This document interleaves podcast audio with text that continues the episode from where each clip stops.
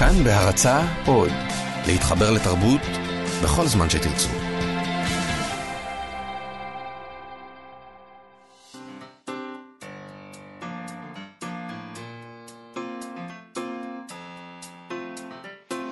מה שכרוך עם יובל אביבי ומה יעשה לה.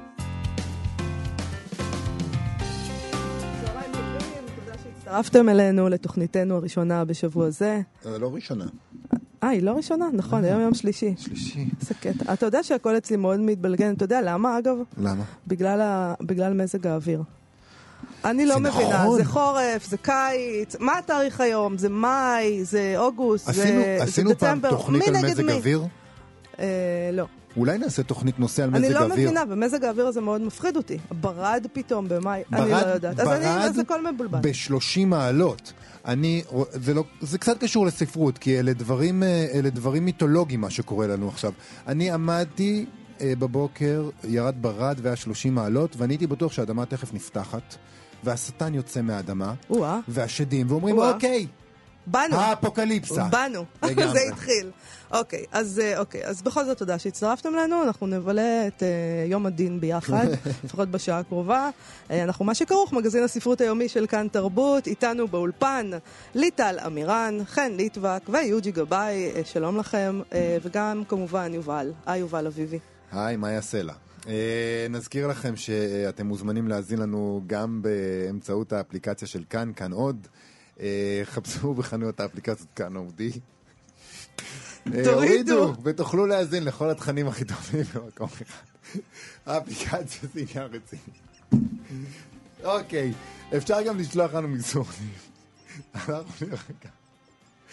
מסרונים בטלפון 055-966-3992 וגם הודעות בעמוד הפייסבוק שלנו, מה שכרוך עם יובל אביבי ומה יעשה לה. אנחנו אסור לנו להסתכל בעיניים אחד של השני, כי זה נגמר לא טוב. זה או בצחוק או בבכי. ממש ככה. אוקיי. על מה נדבר היום? אה, אני לא יודעת מה עדיף אגב, יכול להיות שעדיף בבכי. בבכי לפחות לא שומעים, לא רואים שאנחנו אני בעצם לא בוכים. יודע, אני לא יודע. אוקיי. כשאני בוכה זה לא מראה יפה. נכון, אני, אה, בהחלט. היום אנחנו נדבר עם פרופסור שלמה זנד על ספרו סופו של האינטלקטואל הצרפתי, שתורגם לאחרונה לאנגלית, לאחר שפורסם במקור בצרפתית. אה, זנד תוקף שם אה, כמה מהאינטלקטואלים הצרפתים החשובים, היום וגם בעבר, ולא רק שהוא תוקף אותם, הוא תוקף גם את הצרפתים עצמם ואת היחס שלהם לאינטלקטואלים שלהם, האלים האלה. אה, שהם מרשים לעצמם הכל, וגם הציבור מרשה להם. נדבר גם על תא נהסי, קוטס. אני אומרת בזהירות, כי תיקנו את איך שאנחנו אומרים את זה. אני אמרתי תנאיסי, תא נהסי כי קוטס. ככה כותבים את השם שלו, אבל אומרים תנאסי. תא נהסי, אוקיי. אה, והתגובה שלו לקניה ווסט, אה, אם אתם לא אה, מתמצאים בתרבות פופולרית, אנחנו נסביר את הדבר. תכף. כולל שיר של ג'ייזי. כמובן, איך אפשר בלי? אנחנו נדבר גם על הכישלון המוחלט של הסופר איאן מקיואן כתלמיד ספרות בן זמננו. כמובן. אבל קודם כל, בואי נדבר על תמלוגי הסופרים, מהשאלות ספריהם בספריות הציבוריות. זו שערורייה מתמשכת שאפשר רק להניח שהיום זו לא הפעם האחרונה שאנחנו מדברים עליה, היא לא הגיעה לסיומה. אה, אני, לא יודעת אם אני מסכימה איתך בעניין הזה, אני מסכימה איתך שהיא לא הגיעה לסיומה, אבל אולי זה לא שערורייה? זאת שערורייה, ואני בעד לא, לדבר על זה יותר אה, לעולם. אוקיי, בסדר. פשוט נמסו לגמרי. אבל זה בינתיים מה שקורה ככה. בארץ פרסמה גילי איזיקוביץ' שעדכון תקנות התשלום לסופרים על השאלות ספריהם סוף סוף הגיע כשנה וחצי אחרי שהודיעו במשרד התרבות על הקמת ועדת, ועדה לבחינת הנושא. אז מזל טוב למחברי ספרי הילדים שמעתה יושוו התמלוגים עליהם לאלה אה, שמקבלים אה, סופרי ספרי המבוגרים. בנוסף לזה הועלה סכום המינימום אה, מהשאלת ספרים והורד סכום המקסימום. הם משחקים עם המספרים שם. אתה יודע, אקסל, זה כיף. אה, תקציב ההשאלות נשאר אותו דבר, שני מיליון, כשני מיליון ומאתיים אלף שקלים, וסכום המינימום אה, הועלה ל-600 שקלים במקום 400 שקלים. לעומת סכום המקסימום שהיה 26,000 שקלים וירד ל-18,000 שקלים. בקיצור, זה באמת קשקוש. אה, הנוקדנות הזאת. יהיה קשה יותר להגיע לסף המזכה אותך בכלל בתשלום, וסכום המקסימום שתוכל לקבל במקרה שכולם אה, שואלים את ספריך ירד. איכשהו זה נשמע, הכל פה נשמע מאוד מאוד עקום. מאוד. אה, ישבו שנה וחצי על המדוכה. אה, בשביל מה? לא ברור לי. אה, אולי כדי לבשר חדשות רעות לאנשים אה, יקרים כרובי נמדר, מאיה ארד, דוב אלפון ושאר הסופרים הכותבים בעברית, אבל חיים בחו"ל. תמלוגים יינתנו רק לסופרים החיים בישראל. אתם רוצים כסף, תסבלו ביחד איתנו, תבואו לכאן, דוב אלפון, אתה לא תשב לך בפריז ותקבל אה, תמלוגים על השאלות. איפה סליחה, איפה היה כאן. לפני פריז רומא? נכון? נכון. אה, די כבר, דוב אלפון. באמת, דוב, אה, תחזור הביתה. בוא לפתח תקווה. אה, לא, זה, זה, זה התחיל גם בפרס ספיר, נכון, נכון? זה נמשך נכון, כאן. הם היו פרס הראשונים. ספיר, כ- אה, נזכיר למי שלא זוכר, שהם אה, אה, חוקק, אחרי שרובין אמדר אה, זכה בפרס ספיר, אמרו, אוקיי, הגזמנו, ומיד חוקקו את חוק אה, רובין אמדר, החוק הפרסונלי שאומר שסופרים שרוצים לזכות בפרס ספיר חייבים לגור בישראל. אולי בעתיד יאסרו בכלל מכירת ספריהם בעברית, של מי שלא חי כאן. אתם, אה, מה- אה, קרה שתכתבו בעברית ותגורו בניו יורק? אה, לא, לא מקובל עלינו. מותר בכלל, אני חושבת שאפשר לדבר בשפה העברית רק כאן. במדינת ישראל, הלא היא ארץ ישראל. שמתי לב שאנשים מדברים כבר על ארץ ארץ ישראל, ישראל? להגיד מדינת ישראל. בסדר. אז זהו, אז אה, אני חושבת שצריך להעביר חוק שמחוץ לפה אי אפשר לדבר בשפה הזאת.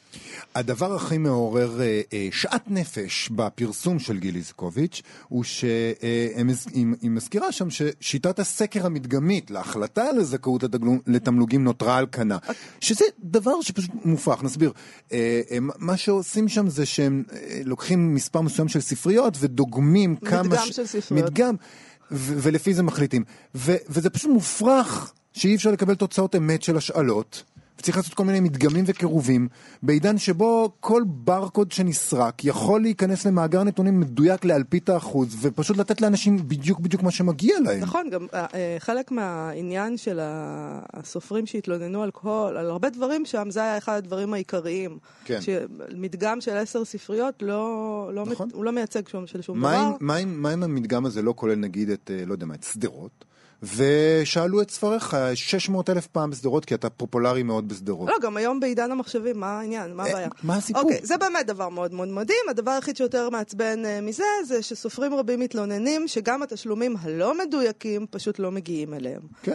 לא משלמים. בקיצור, גם כאן יש תחושה שזאת לא הפעם האחרונה שאנחנו שומעים על העניין הזה, ושעוד נכונו מאבקים, ובראשם בראשם אולי העובדה שאין בכלל חוק שמחייב את כל העניין הזה של התשלומים, אה, מה שהופך את התמלוגים האלה, זה בעצם טובה שהמדינה עושה לסופרים. אה, זורקים להם עצם. למרות כן. שאנחנו לא חייבים לשלם לכם, אז כן. תגידו תודה על מה שיש. אני חושבת שהגיע הזמן לחסל את הדבר הזה שנקרא ועדה, בכלל, בחיים הציבוריים שלנו. את כל הוועדות. כל הוועדות כולן. אוקיי. Uh, במקום לטפל בדברים, ממש לעשות את מה שצריך לעשות, מקימים ועדה שיושבת שנה וחצי, יובל, זה לא צחוק. ממש. אה, מה מה, הם מה? זה שנה וחצי? כמה פגישות היו להם בזמן הזה, אני רוצה לדעת. אולי יהיה איזה עיתונאי שיעשה עבודה עיתונאית. ולא, אה, וידווח על הדבר הזה, כמה כן. פגישות היו בזמן הזה, מי ישב בוועדה, איך זה שבעצם החליטו להזיז טיפה מספרים מכאן לשם, למה הם מבזבזים את זמנם ואת זמננו, האם שילמו לחברי הוועדה כסף על הישיבות האלה? אם כן, זה בזבוז כספי ציבור. לגמרי. אני מסכים איתך. אני לא חושב שאפשר לחסל את הוועדות, אבל, אה, אבל בהחלט מאוד מוזר. ומעניין מאוד לשמוע מה כללה העבודה הזאת של שנה וחצי אה, בעקבות העבודה הזאת. אני מאמינה שהיא כללה ישיבת פתיחה וישיבת סיום. ובאמצע פשוט עבדו בעבודה האמיתית שלהם. מי, מי ישבו בוועדה הזאת? כן, מי, זה מאוד מאוד מסתורי. מי, מי החליט? אוקיי. מי נתן את ההוראה? אה, מה שמוזר הוא שבעמוד הפייסבוק של מאבק הסופרים עוד לא קרא, אה, נכון לאתמול בערב לא, לא קראתי פוסט הצהרת כוונות להמשך או תגובה לעניין הזה, אבל אנחנו אה, נמשיך לעקוב אחרי העמוד הזה. זה העמוד של המאבק, אה, ש, ש, האנשים שמובילים בין השאר גם את המאבק הזה. מאבק. אה, מאבק. גם המילה מאבק אה, עברה זילות אה, כן. מסוימת. כן. אה, זה כמו, דיברנו אתמול על, ה, על הפוסט של אה, תהל פרוש, על, על זה שלמילה אין יותר משמעות. המילה מאבק, זה כמו המילה גאוני. זה כמו ועדה. זה כמו ועדה, אין לזה שום משמעות. זה מאבק הסופרים. חיבור של אותיות. אוקיי. אז מחגיגה אחת אה, לחגיגה שנייה, נכון? אמת, אמת, נכון. היום אה, מתחיל בפסטיבל הסופרים הבינלאומי במשכנות שאננים בירושלים. כבר היום יהיו המון אירועים שם. בראשם אירוע פתיחה בסימן מרד הסטודנטים אה, הצרפתי 1968, תחת הכותרת מרד הסופרים. אה, לאור כל ענייני התמלוגים ובכלל מצב הסופרים בישראל, אה, אולי באמת כדאי שהם ימרדו, ממש, ממש, על כסף הם ימרדו. שיתחילו אולי בעקרונות מעט יותר חשובים מכסף, ואז נדבר, קורים הרבה דברים מסביבנו, אה, אתה יודע, אם הם מתעסקים בתמלוגים, זה נראה לי, זה גם כן דבר בפני עצמו הזוי. עד אז, בכל מקרה, אנחנו נסתפק בהופעה היום. בערב של פוסי ראיות, שאליהן הצטרפו סופרים אה, כמו שמעון עדף ושרה בלאו, וזאת בעצם מסיבה, וזה נשמע אה, דבר מאוד נחמד. טוב, אם לא מורדים, אז לפחות נרקוד. זה כן, ה... אנחנו, אנחנו רוקדים עם דמעות בעיניים. ממש ככה. בהחלט.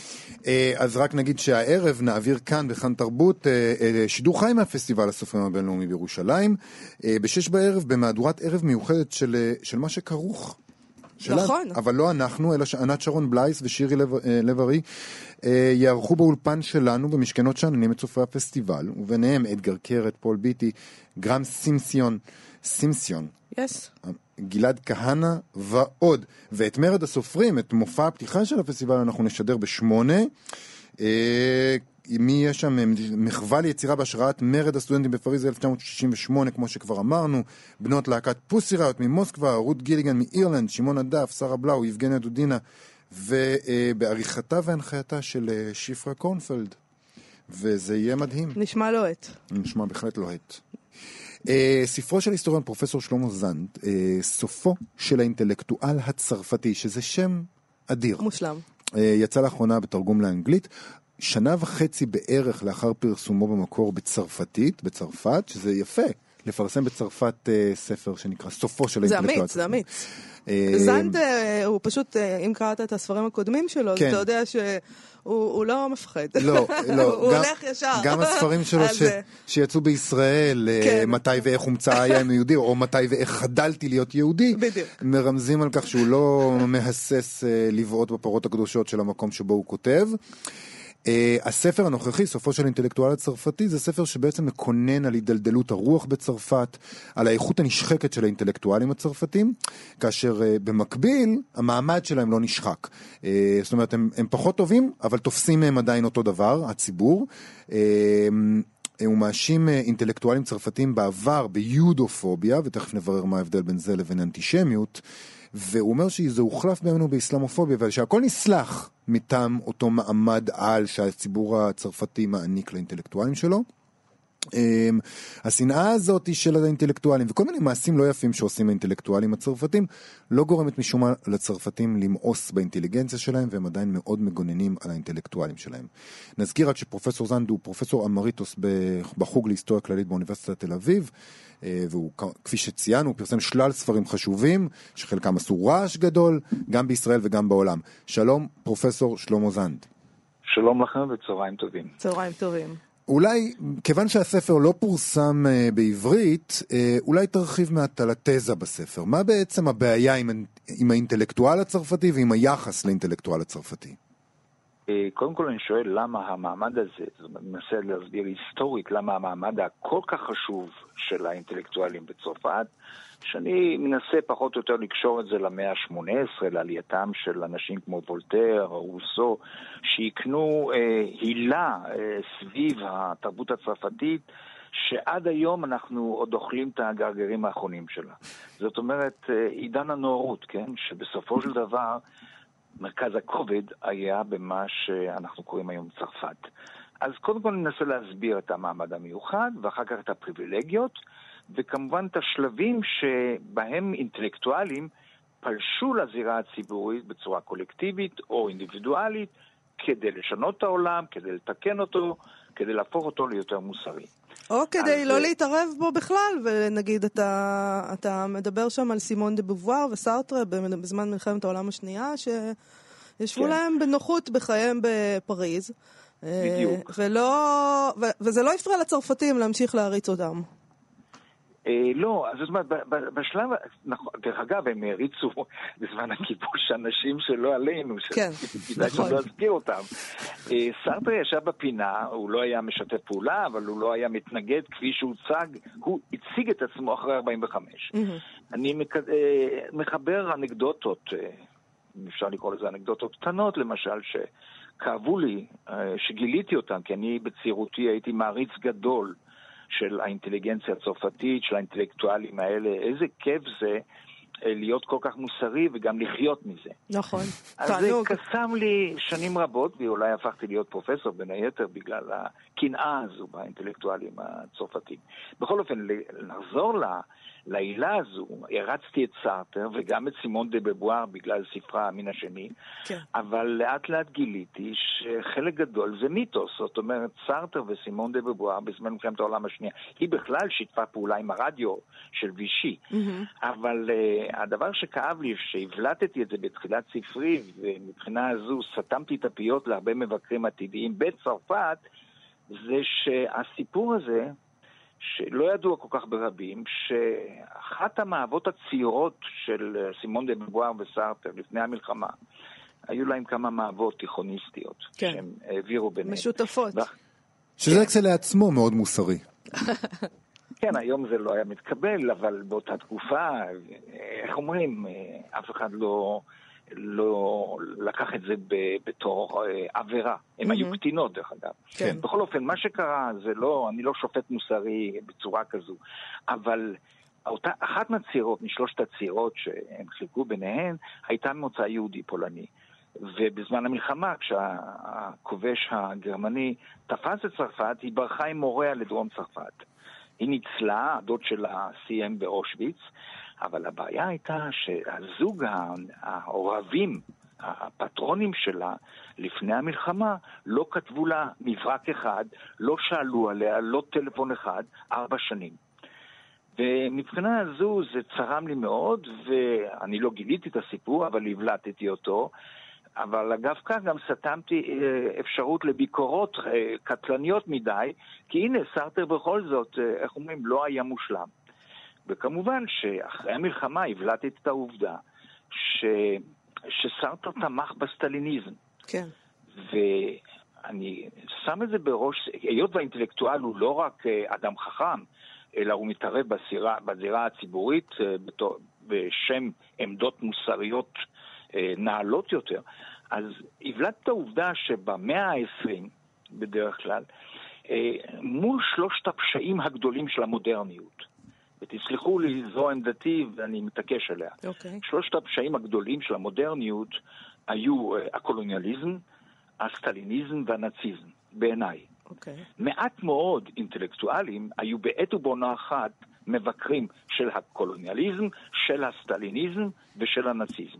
הקדשתי את הספר, דרך אגב, לשלושה אינטלקטואלים, אה, בין הבודדים בצרפת, שבזמן, אה, איך אומרים, הווה, תקפו את הסטליניזם, תקפו את הקולוניאליזם ותקפו את, ה, את הנאציזם. מי אלה? מבחינה זו, סארטר היה אוהד של הסטליניזם בשנות החמישים. מי השלושה, מי מי השלושה- האלה שהקדשת להם את הספר? אה, זה אנדרה ברטון, אה, מייסד, הוא ידוע, מייסד הסוריאליזם, שהיה אה, נגד הקולוניאליזם, נגד הנאציזם ונגד הסטליניזם, בניגוד לכל רבים אחרים. השנייה היא סימון וייל, לא ה- לא השרה, כן. אלא הפילוסופית של שנות ה-30, דמות מופלאה, שגם אה, הייתה אנטי-סטליניסטית, אנטי-קולוניאליסטית ואנטי-נאצית. היא מתה בלונדון אה, ברעב אה, מול אה, צרפת הכבושה על ידי הנאצים. והשלישי זה היסטוריון שקרוב לליבי, אה, פחות ידוע, בשם דניאל גרה. אבל הבלטתי גם בספר את העובדה שבין האינטלקטואלים הגדולים של המאה אפשר לציין כמובן את סארטר, את פוקו ועוד רבים אחרים בצרפת, אבל לעומת זאת, באי הבריטי, שני אינטלקטואלים גדולים, חשובים מאוד, בולטים מאוד, כמו פרטון ראסל וג'ורג' אורוול, לגבי שלושת הפשעים האלה, היו להם עמדות, אה, איך אומרים, חד משמעיות. כן. אתה לא, ואין- אתה, לא, אתה לא נשאר אבל רק בתקופה ההיא, אתה גם מדבר על אינטלקטואלים בני זמננו בספר. כן, כן, זו... זה, אה, למרות שהספר התקבל לא רע, גם מבחינת הפצה וגם מבחינת ביקורות, בצרפת אה, ביקרו אותי ותקפו אותי על היחס שלי הקשה מול הדור, בעצם בני דורי. שמאלנים לשעבר בצרפת, שהפכו את עורם, הפכו להיות אה, שמרנים, מקובלים מאוד, ובין היתר גם אה, לדעתי, עם לא מעט גזענות. אתה מדבר ספציפית על, הראשונה על, על. על, אתה מדבר ספציפית על אה, פינקלקראוט, מדבר על, על- אה, אה, אה, ברנאר אנרי לוי. כן, אה, וולבק. ברון לוי, פינקלקראוט. אה, אבל הטענה, וה- הטענה שלך נגדם היא, היא לא רק שהם, אה, שהם הפכו את עורם הפוליטי, אלא גם שהם... ש- שטוחים ומדולדלים, נקרא לזה. אז זה שני דברים לגבי אינטלקטואל. אתה שופט אותו על רמתו, על תרומתו האינטלקטואלית, התבונית, ואתה שופט אותו על עמדותיו המוסריות. זה מחובר במשך מאה השנים האחרונות. מ- מוולטר ורוסו דרך ויקטור הוגו ועד היום. ומבחינת ש- ש- ש- שני הקריטריונים האלה, אני חושב שהם דלים. מספיק לראות עד כמה הם מתורגמים ועד כמה תורגמו האינטלקטואלים הצרפתיים של העבר, אה, אני מדבר על פוקו, בורדיו ואחרים, ולהסתכל, ואם אם אין לך כלים לבחון את רמתם של אנשים כמו ברון לוי, פינקלקראוט, אז זה בעיה, אבל אתה יכול להסתכל עד כמה הם מעניינים את הציבור החוץ-צרפתי למשל. עכשיו, זה מעניין נכון שדווקא בישראל אה, מאוד אוהבים את, אה, את שלושת הכותבים האלה. ברור. ברור רגע, למה, אבל לא? ברור גם למה. כן. אתה יודע, וולבק אה, מזדהה עם, ה, עם הימין הישראלי, כן? הוא מרוצה מה שעשו לפלסטינים, הוא הכריז על זה כמה פעמים. כן. הוא מרוצה כל הזמן מה שעושים לערבים ולפלסטינים, וולבק. אנחנו אגב, אוהבים את מי שאוהב אותנו, אין מה להגיד. נכון. זה- את רוצה להגיד שרק פרוורטים כמוני, כמו שלמה זן, זה לא עובד. בדיוק. מה יש לך? פרופסור שלמה זן, מה הבעיה שלך? למה אתה לא אוהב את מי שאוהב? אותך? כי מספיק לי לאהוב את עצמי. אה, אוקיי. תגיד, לא, דיברת, על התגובות ב- בצרפת, איך התגובות בבריטניה? הן- שונות מהתגובות בצרפת? זה כבר שלושה שבועות שזה יצא והופתעתי. קודם כל הופתעתי שעיתונים אה, כמו הפיננשל טיימס, הוא היה הראשון לפני גרדיאן, והאקונומיסט, וגם בארצות הברית, מגיבים ב, ב, בצורה חמה מאוד. אז זה כמובן ש... דרך אגב, אני חייב גילוי נאות. בצרפתית ובספרדית, שזה יצא בשנה האחרונה, יש סימן שאלה לגבי השאלה על סוף האינטלקטואל הצרפתי, הורידו את זה בבריטניה, ביקשו ממני להוריד את זה, כי אמרו שזה לא עובד, זה יותר טוב שזה בלי סימן שאלה. אולי כי הם כן. לא כל כך אוהבים את הצרפתים בעצמם. כן, זה. כל אחד והחשבונות שלו. לא, אין שום ספק. לא, אני גם, אה, אה, אה, זאת אומרת, ג'ורג' אורוול, אני מבליט את העובדה שברטמן ראסל וג'ורג' אורוול, אנשים מסוג כזה היו חסרים מדי בצרפת לטעמי. כן. ואני גם מבליט את העובדה שהבריטים, שהפלורליזם העמוק, התרבותי, אה, פוליטי-תרבותי בעולם האנגלו-סקסי, עדיף בעיניי מאשר היעקוביניות הצרפתית. אני כורך היסטורית את היעקוביניות הזו, את החד-ממדיות הזו בשמירת התרבות הצרפתית, אני כורך גם את היודופוביה, מה שאני קורא יודופוביה. אני מעדיף את ה... אני משתמש במילה אנטישמיות כי אין לי ברירה. אבל לא צריך לשכוח שאת המילה הזו המציא קודם כל אנטישמי. זאת אומרת, שונא יהודי מובהק, ויליאם מר. כן. ולא רק זה, המונח הזה טעון טעות, כי מכיוון שאין גזעים אה, שמיים, יש שפות שמיות. אנחנו היום לא נדבר על גזע שמי. והיהודים באירופה, חוץ מבתפילות, לא דיברו שפה שמית. בכל אופן, אני לא ארחיב על זה, אני רק אומר שאני מעדיף את המונח של פינסקר, אה, שהוא התחיל עם היודופוביה, אה, ופינסקר אז לא הכיר עדיין את האנטישמיות. מאשר מונחים אנטישמיות, אבל לפעמים אני משתמש. ואתה אתה אומר טוען- שהיודופוביה הפכה לאסלאמופוביה. נכון, אני חושב שהיום הבונטון, לא בפרברים שעדיין אנחנו מוצאים שם אה, אנטישמיות מטופשת אצל כל נוער, נוער חצי מוסלמי, חצי אה, עברייני. כן. אני מדבר על ה... איך אומרים? על המפלגות, על המדיה, על האינטלקטואלים, אין אנטישמיות בחוגים האלה. אין עיתון שיכול להתפרסם בצרפת שיהיה אנטישמי. אין חבר פרלמנט שיכול להיות אנטישמי. לעומת זאת, לפני מאה שנה זה היה מקובל. אה, חצי מהפרלמנט היו אה, אנטישמים או יודופובים. היום אין את זה. יש את זה בשוליים הנוראים האלה של שכונות העוני. אה, אנחנו יודעים את זה.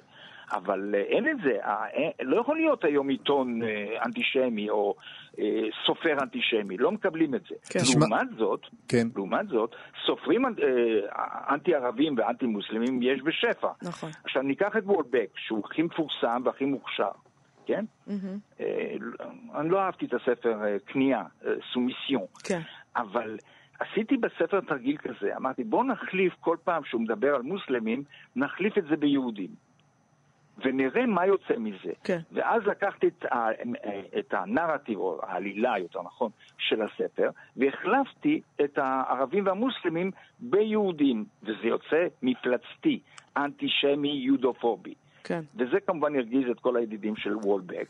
ברור. תשמע, אבל, אבל בוא, אנחנו מדברים, אנחנו נמצאים היום בישראל שבה... אני חושב שלאינטליגנציה ולאינטלקטואלים ולסופרים אין את המעמד הזה. אף אחד לא אכפת נכון. אה, מה חושבים. האם נכון. לא שופכים פה, אה, איך אומרים, את, ה, את התינוק עם המים? נכון שאיסלאמופוביה זה, וגזענות זה דבר שאנחנו לא מקבלים בשום פנים ואופן, אה, אבל, אה, אבל מעמדו של האינטלקטואל זה לא משהו שצריך לגונן עליו. האם אנחנו, אה, יגידו לך, אתה, אתה, אתה, אתה הורס? אתה, אתה, אתה משרת את אלה שרוצים למוטט את האינטליגנציה. סידרת אותי בשאלה הזאת. אה, סליחה. לא, לא, האמת, היא, האמת היא שהיה רגע ששאלו אותי אה, בשלב מסוים, ואתה צודק, שמבחינה הזו אני לא, אולי לא הייתי מספיק עדין, כי בסופו של דבר, אני, אם אני נגד פריבילגיות לאינטלקטואלים, אני עדיין חושב שחברה צריכה אינטלקטואלים ביקורתיים. אה, גדולים וקטנים, ויכול להיות שאני אינטלקטואל קטן, ביקורתי, ביקורתי מדי אומרים הרבה, ואני חושב שכן, כל תרבות, אתה צודק, צודק שיכול להיות שהספר שלי באיזשהו מקום יכול גם להביא נזק. אה, מתי אה, בכל זאת היינו רוצים רגע, לקרוא רגע, אותו? סליחה, לא הייתי כותב ספר על סופו של האינטלקטואל הישראלי. לא, כי אין מה אין מה לכתוב. לכתוב. אבק ברוח. מתי הוא י- אה, אה, יפורסם, אה, יתורגם אה, לעברית הספר הזה? אם בכלל? אה, הייתי עסוק, לא, אני כעת חושב, אבל הייתי עסוק בכתיבת רומן בלשי. או, אה, ספר לנו. כן. פרוזה. בעברית. מה? כן, פרוזה. הגעתי לגיל שאני חושב שאני צריך להתחיל לכתוב דברים רציניים. לא, האמת היא שאהבתי כל חיי. אה, נזרקתי מהתיכון, קראתי מתחת לשולחן תמיד את רומנים בלשים. בשנים אמרתי שאני צריך חלק מהאידאות שלי, שקרובות לליבי, והביקורת המוסרית שלי על החברה הישראלית, אני צריך להעביר את זה ב- לקהל שלא יפתח ספר תיאורטי. אה, כבד עם פוטנוטס, הערות שוליים, כן. וכל הדברים האלה. ואז התחלתי לכתוב אה, אה, על אותן תזות שלי, ביקורתיות לגבי הגזענות פה אצלנו, ספר שנקרא מותו של הכוזרי האדום. או-אה, יפה. כן, והוא יופיע בידיעות ספרים. באיזה, מתי? אני לא יודע את התאריך, אבל הוא כבר עבר עריכה לשונית. אה, טוב, אוקיי, אז וואו. תהיה לנו בעתיד אה, הזדמנות נוספת אה. לשוחח. כן, זה יכול להיות אפילו עוד יותר מעניין. תודה רבה לך על השיחה הזאת, פרופסור שלמה זנד. נזכיר, ספרך, אה, סופו של אינטלקטואל הצרפתי, תורגם לאחרונה לאנגלית. אנחנו מקווים שבכל זאת הוא יתורגם כן. גם לעברית, למרות אה, העיסוקים בפרוזה, שהם חשובים כשלעצמם. תודה- ונדבר בקרוב על הרומן הבלשי. תודה רבה אוקיי, לך. תודה רבה להתראות. לכם. טוב, אנחנו כבר מקבלים אה, מסרוני אהבה, אה, דיווחו לי במסר שמישהי מוסרת שהיא התאהבה בשלמה זנד. יפה. וגם אני קצת התאהבתי בו גם אני. בשיחה הזאת. בוא נעבור לגור איתו. טוב, תקשיב, אה, לא רק בצרפת יש אה, מלחמות אינטלקטואלים, כן. אפילו בארצות הברית יש. אפילו. אה, כן, אתה יודע. אבל אנחנו כבר סיפרנו בתוכניות, בתוכנית, כמה פעמים לדעתי דיברתי על האי הסכמות הרחבות שיש בתוך האינטלקטואליזם השחור באמר בארצות הברית. וכמו אז, גם הפעם עומד במרכז הדבר הזה עיתונאי והסופר המאוד מאוד משפיע, טאה נהסי קוטס. אה, הוא מוכר בישראל, זאת אומרת, אנחנו הכרנו אותו רק לאחרונה, בזכות ספרו שתורגם אה, בסדרת קו אדום דק של הקיבוץ המאוחד, בין העולם וביני. ספר מאוד מוצלח אה, ומשפיע בעולם. הפעם הוא פרסם כתבה ארוכה במגזין האטלנטיק, שתוקפת את העמדות הנוכחיות של קניה ווסט, שהוא אליל מוזיקה שחור, והבעל של קים, יש מילה. מילה טובה לזה באנגלית מוגל, נכון? אומרים לו היפ-הופ מוגל, הוא לא סתם זמר. כן, הוא, אני לא יודעת איך הוא מתרגמים את זה. אה, לזה. לא. אוקיי. אה, כפי שלמדנו לאחרונה, אה, אה, אה, קניה ווסט, הוא מבקר אצלנו לפעמים בתוכנית, כי הוא גם מחבר ספרי עזרה עצמית בטוויטר. ו- כמובן, וכן הלאה. בספר שלו, בין העולם וביני, קוטס אה, מתעכב הרבה על הרס הגוף השחור, זה בעצם, מה ש... על, מה... על זה הוא מדבר. הדרך שבה הגוף השחור מופקע מהאנשים השחורים. כיצד מותר לקחת מהם את הגוף ולשבור אותו ולכלוא אותו ולהרוס אותו. והכתבה מתחילה בזיכרון שלו מילדותו. אה, הכתבה עכשיו באטלנטיק, על האל השחור של אותו זמן, אה, של ילדותו, שהיא גם ילדותי, מייקל ג'קסון, אני כמובן אבל לא שחורה. מייקל ג'קסון שהורס את הגוף שלו כדי להפוך ללבן. ממש, אתה יודע, כל הדבר הזה קורה מול העיניים של המעריצים השחורים שלו. הולך ומשתנה. הם שחורים והוא מל- מלבין והוא אה, משנה את האף שלו כדי שיהיה לו אף של לבן. והכל. ואז הוא מגיע גם לקניה ווסט. נכון, הכותרת של המאמר הזה של קוטס היא אני לא שחור, אני קניה. אה, שזה בעצם ציטוט אה, של שיר של אה, אליל מוזיקה שחור אחר, הוא יותר מ... אי אפשר להסביר, ג'ייזי, שמעביר ביקורת בשיר על, על שחור אח- אחר שרצה מאוד להיות לבן, או.ג'יי סימפסון. בואו נשמע רגע קצת מהשיר של ג'ייזי, כן. וננסה להבין מה קורה שם. Okay, house nigga, don't fuck with me. I'm a field nigga with Sean Cutlery. Go play the quarters where the butlers be. I'ma play the corners where the hustlers be. I told them, please don't die over the neighborhood that your mama renting. Take your drug money and buy the neighborhood. That's how you rinse it. שיר ענק. לא, כואב הלב אה, לעצור את זה. אני. מאוד, אה, וואו, אני ממליצה לכם. אני שמעתי את זה אתמול ארבע פעמים רצוף. מחר אנחנו נשמע אולי את כל השיר במלואו. רעיון טוב. אה, אה, תוקף את קניה ווסט על התמיכה שלו בטראמפ. בעיקר על כך שהוא עושה את זה תוך הפגנת בורות בכל הנוגע לפועלו של טראמפ ולהיסטוריה של ארצות הברית. הוא מצטט את קניה שזוקף את האפשרות לנשיא שחור לזכות טראמפ, ולא לזכות נגיד אובמה.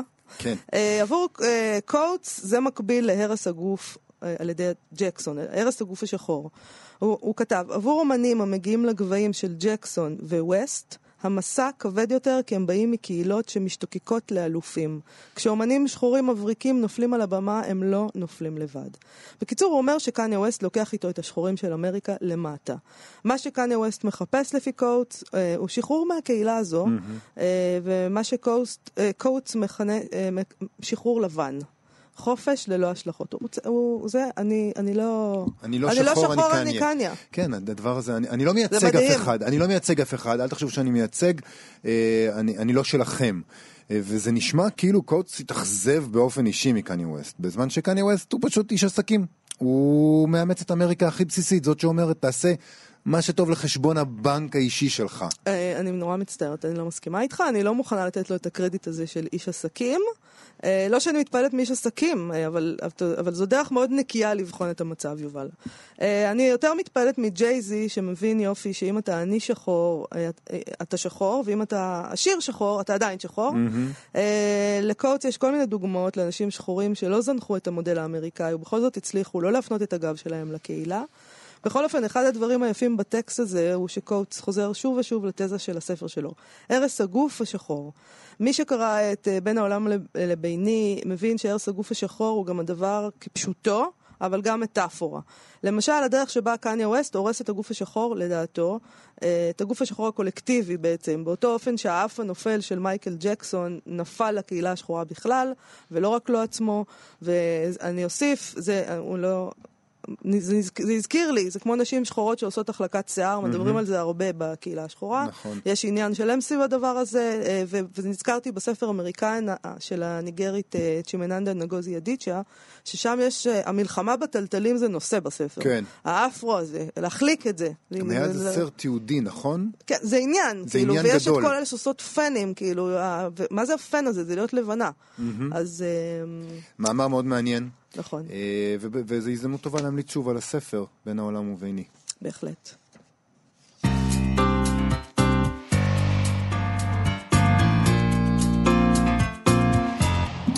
טוב, יש את המיתוס הזה, נכון? שאלברט איינשטיין היה גרוע במתמטיקה בתיכון. נכון. זה מיתוס שהוא כנראה שגוי לחלוטין. תראה, זה כזה, כל אחד יכול להיות גאון אלברט איינשטיין. הנה, גם אלברט איינשטיין היה גרוע בתיכון בדיוק, כמוך. נכון. בדיוק ילדי, ואתה גם בדיוק. תוכל יום אחד. אתה יום אחד תגשים את עצמך ות, ותמציא את האטום גם כן. בדיוק. אה, זה שהמיתוס הזה שגוי לא מפריע לו להחזיק מעמד יפה. ודי דומה לו הקלישאה שכל מיני כותבים וכותבות כשלו לחלוטין בלימודי אה, אה, ספרות בתיכון. אה, אני, ולא שאני כותב אה, חשוב יותר מדי, אבל בכל זאת אדם שעסק בכתיבה רוב חייו הבוגרים, קיבלתי בבגרות בהבעה את הציון הכי נמוך בתעודת הבגרות שלי, 77, וכנראה שאני לא ממש יודע להביע את עצמי. אני מסכימה עם המורים שלך לגמרי. אה, אבל בוא נזכור שאתה לא הסיפור כאן. בכל זאת, יובל, הסיפור כאן הוא מישהו שהוא כן כותב חשוב, איאן מקיואן. איאן מקיואן זוכה פרס הבוקר, שכתב ספרים חשובים כמו כפרה וגן הבטון ואמסטרדם, אה, והוא מרגיש, מתברר, אי נוחות מסוימת כלפי העובדה שמכריחים תלמידים ללמוד את הספרים שלו. וזה קרה אחרי שהוא סייע לבן שלו לכתוב עבודה בספרות על ספר שלו עצמו, כי ה- הילד הוא הוכרח לקרוא את הספר, והוא קיבל את הציון C מינוס. שזה משהו, לדעתי, כמו 70 או 75, לא משהו יודעת. כזה. לא ציון מזהיר במיוחד, אה, הוא צוטט אה, כא- כאומר שהוא מרחם על הבן שלו, הוא אמר, הכריחו אותו לקרוא ספר של אבא שלו, הבחור המסכן. זה באמת נשמע כמו באמת עונש נורא. נורא. שהמורה מכריחה אותך לקרוא ספר של אבא שלך ולכתוב עליו עבודה? מרשעת. ממש. אה, לכן אה, מקיואן אה, עזר לבנו והדריך אותו מה לכתוב, אה, אבל המורה חשבה שהוא לא הבין כל כך טוב את הספר, שהוא עצמו כתב, ונתנה לבן שלו ציון די נמוך כאמור, מה שגרם לו ליאן מקיואן לפקפק בכל העניין הזה של לימודי ספרות. אה, יש אגב סיפור כזה, ש, שנדמה לי שסיפר יהודה עמיחי, אם אני לא טועה, אני לא זוכרת איפה קראתי את זה פעם, על עזרה שהוא נתן לאחד מילדיו בניתוח שיר שלו, אה, שלו, שהוא כתב, וגם הבן שלו או הבת שלו קיבלו ציון נמוך. זה מדהים. טוב, אז מה שאנחנו עשינו זה פנינו בעצמנו לכמה סופרים וביקשנו להם לספר מה היה הציון שלהם בבחינה, אה, בבחינת הבגרות בהבעה ובספרות. אני חושב שפעם הציונים היו מאוחדים אם אני לא טועה. וגם לחלוק איתנו את התחושה שלהם לגבי אה, לימודי ספרות בתיכון. אז למשל רועי צ'יקי ארד, שכתב אה, אה, את, אה, איך קוראים לספר שלו? אוי, ברח לי השם, תזכירי לי. הסכנאי, הסכנאי, החלום ישראלי. החלום הישראלי, זהו, זה מה שברח לי מהראש. אה, עורך כתב העת מעיין. אה, אז הוא לא זכר כמה הוא קיבל בספרות, אבל ככה הוא כתב לנו. אני מקרה קלאסי של הקלישאה הזו. הציון הגרוע ביותר שלי בבגרות היה בהבעה בכתב, בסביבות החמישים, ודווקא בתנ"ך קיבלתי 95. כך שמאז אני מאוד בעד הדתה.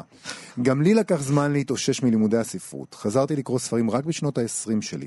בשיעורי ספרות הרגשתי כמו הרוכל היהודי בסיפור הנורא של עגנון, האדונית והרוכל שהכריחו אותנו לקרוא, ומטיף לפחד מלא יהודים ונשים. הרגשתי שהמורים לספרות נועצים בי סכין, או קופיץ. עד היום אני לא מבין מדוע מעיקים על מוחות צעירים וחרמנים בכל הניתוחים המפולפלים והמופרכים במקום שייהנו מספר טוב. שמע, זאת תמיד אה, עצה טובה בעיניי לתיכוניסטים. אה, בגרויות תמיד אפשר להשלים, אבל ליבידו, כמו שיש לכם עכשיו, לא יהיה שוב. אז אתם יודעים מה אתם לגמרי. צריכים לעשות. בהחלט. אה, רון דהן קיבל במבחן הבגרות אה, בספרות 75, והוא אמר לנו ככה: תוכנית הלימודים הייתה רחוקה מלהתאים לי. למעשה הברזתי מרוב השיעורים, ורמת ההתעניינות שלי במחזות יווניים, אלתרמן וביאליק הייתה אפסית. בעיקר זה שיאמם אותי למוות. למזלי הייתה לי מורה רגישה, שקלטה אותי מיד והסכימה שאעשה מה שאני רוצה בזמן השיעור, אה, ושאכתוב על ספרים שאני כן קורא. היא גם בין הראשונות שקראה שיר שלי והאיצה בי להמשיך לכתוב. ובעיניי, אגב, זאת מורה נהדרת. ממש. נשמע... יותר פשוט- טובה מהמורה של הבן של מקיואן. נכון, נועה ידלין, נועה ידלין שהיא זוכת פרס ספיר, אה, לא זוכרת בדיוק את הציון שלה בבגרות, אבל הוא היה טוב מאוד לדבריה. היא, היא אמרה לנו ככה, בכל מה שקשור ללימודי ספרות, חוששני שאני סכין בגב האייטם. המורה שלי שהכי השפיעה עליי בכל שנותיי בבית הספר היא המורה לספרות בתיכון, הרצלינה יגר. היא הכירה לי שירה, בזכותה אני אוהבת שירה עד היום, ולבתי הבכורה אף קראתי כרמי, על שם ט' כרמי המשורר שהכרתי בזכותה. נדמה לי שזאת הוכחה די ניצחת להשפעה שהייתה לה עליי. איזה כיף. אמ. זה גם סיפור נהדר. נהדר. ואגב, סכין בגב האייטם, זה מה שהופך האייטם לאייטם ממש טוב. נכון. הביא לנו עוד סכין. כדי שהאייטם יהיה טוב צריך לרצוח אותו. אמ, רועי חסן, אה, גם היה תלמיד ממש טוב, הוא קיבל 94 בבגרות בספרות. אה, הוא חש אחרת כלפי המורה שלו לספרות בזמן התיכון, הוא שלח אותנו לפוסט בפייסבוק שהוא פרסם בערך לפני אה, שנה וחצי על מפגש עימה. הייתי רוצה להקריא את כולו אבל אנחנו נצטרך קצת לקצר אותו. הם נפגשים, הוא נפגש עם אישה שהוא לא מכיר. במקרה, באקראי, ב- בתור, ל- ב- באוטובוס. כן. מחכים לאוטובוס. והם מחליפים מבטים, ואז היא אומרת ככה, אתה זוכר אותי? היא שאלה בלחש כמעט. אני מכיר אותך, אמרתי, זה רועי חסן כמובן, אבל תסלחי לי שאני לא זוכר מאיפה. "אה, הייתי מורה שלך בתיכון, היא אומרת. השתדלתי מאוד לשכוח את התקופה הזאת בחיי, ודי הצלחתי. התיכון הוא חור שחור בזיכרון שלי. אני יכולה להבין את זה, אמרה. התיכון יכול להיות סיוט לאנשים כמוך. מה זה אומר אנשים כמוני? שאלתי. התמהמהה רגע ואמרה, תשכח מזה. שכחתי. מצטער שזה נשמע מטופש, אבל אפשר לשאול מורה למה היית? לספרות. מה, באמת? באמת, באמת, היא צחקה. כל הזמן שואלים אותי עלייך, אמרתי. שזה כמובן שזה בראיונות שואלים אותך, מה אם היא הייתה המורה שלך לספרות? אה, אז היא שואלת אותו, מה אתה עונה? ורועי חסן עונה, אני לא זוכר, שאני לא זוכר, סליחה. אתה לא זוכר ששנאת את שיעור ספרות? את זה אני דווקא זוכר. גם את המורה לספרות לא מי יודע מה אהבת. זה נכון, אני באמת מתנצל. אין על מה, גם אני לא אהבתי אותך מי יודע מה. מוזר שזכרת אותי בכלל. ואז היא אומרת לו כך, מוזר, אם אזכור תלמיד אחד זה יהיה אתה. 30 שנה לימדתי ספרות, ואף פעם לא היה לי תלמיד מתנשא כמוך. תמיד ביטלת את הפרשנות שלי לטקסטים שנלמדו. לא היית מוכן ללמוד בכלל בכיתה, אבל במבחנים הצעת פרשנויות מרעננות ומנומקות, וענית כל כך טוב. כשגם שמאוד ניסיתי לתפוס אותך על כל דבר קטן, ובחיי שניסיתי, לא הצלחתי להוריד אותך מציון 90. בדיעבד, אני יודעת שהייתי לא בסדר איתך. אבל לא נתקלתי בדבר כזה לפניך. אם כבר מישהו בינינו צריך להתנצל, זו אני, ולא להפך. ואז- הלוואי שזה באמת קרה, כן. ושהוא לא המציא את זה. רועי חסן, זה כן. באמת קרה? אה, אני ממש מקווה. הוא כותב שם שהוא מסתובב עם תחושה שהוא שנא ספרות בבית ספר ושנא את המורות, אה, ו- ו- ויכול להיות ש- שמשהו השתנה במפגש הזה, וזה דבר, אה, וזה דבר נהדר. כן. הוא מספר שם שהיא גם קנתה את הספר שלו, ומאוד אהבה את רובו, הדגישה את רובו, הדגישה כותב- שהיא אהבה את רובו. רובו, והוא כותב בחיוך שובבי כזה שאומר שאני בטח מבין את מה היא פחות אהבה, והיא אמרה לו שהיא גאה בו. כן. וזה רגע מדהים שאנחנו אנשים מבוגרים, אנחנו כותבים ספרות ו- ושירה, ומגיע הרגע הזה שבו אנחנו עדיין צריכים את האישור הזה של המורה ששנאנו בתיכון. אה, אוקיי, גם שלומי חתוקה כנראה היה תלמיד טוב, אה, אבל הסיפורים שלו על לימודי הספרות בתיכון אה, הם קצת פחות מעודדים. הוא סיפר לנו אתמול כמה סיפורים מצחיקים, הוא נזכר איך כל הכיתה שלו נבחנה על אבא גוריו. ואתה יודע, כולם קוראים סיכומים, בסופו של דבר לא קוראים את הספר, והתלמיד היחיד שממש קרא את הספר, אבא גוריו, אה, נכשל במבחן. כמובן. אחרי זה התלמיד ההוא אמר, לא ידעתי שיש תשובות נכונות, רק קראתי את הספר וכתבתי מה שחשבתי, לא אמרו לי שיש נכון ולא נכון. בשיעור אחר לימדו את הכיתה שיר של דליה רביקוביץ', והמורה ניסתה להסביר אותו כשאחד התלמידים הצביע ואמר, "אה, זה לא נכון בכלל, אתמול התקשרתי לדליה רביקוביץ' ושאלתי אותה למה היא התכוונה, והיא אמרה שהיא לא התכוונה לכלום. זה פשוט יצ- מה שיצא לה, והמורה הנבוכה פשוט קמה ויצאה זה מהשיעור. נכון, והוא, הרי, שלומי חתוקה הוא גם משורר, והוא סיפר לנו את זה, והוא אמר לנו, אתם יודעים, ככה כותבים שירים, אתה לא התכוון לכל מה ש... נדמה לי שאפשר... אבל uh, אתה, בתור uh, זה שבדרך כלל מייצג פה את חוקרי הספרות, כן. לא את מורי הספרות, את חוקרי הספרות, אתה לא צריך לחייך פה כל כך. אה, אתם אלה שלוקחים את הטקסטים האלה, מנתחים אותם, כאילו זה צפרדע במעבדה, מוצאים כל מיני משמעויות uh, שאף זה אחד לא נכון, חשב אבל אם. אתה לא יודע לצחוק על זה, אה, אז אתה אבוד. לצחוק זה חשוב. אה, כי אני, את יודעת מה תחום המחקר שאני עוסק בו, נכון. ובאמת בן אדם שעוסק ב- במה שאני עוסק בספרות, לא יכול שלא להתבדח על זה, כי אחרת הוא יוצא מאוד מגוחך. אני לא אוהב נכון. לצאת מגוחך, אני, מעדיף לצחוק על עצמי. יפה. אני חושב שאפשר להניח במידה מסוימת של ביטחון, שזה פשוט אה, עניין אה, אה, של ליפול על המורה הנכון.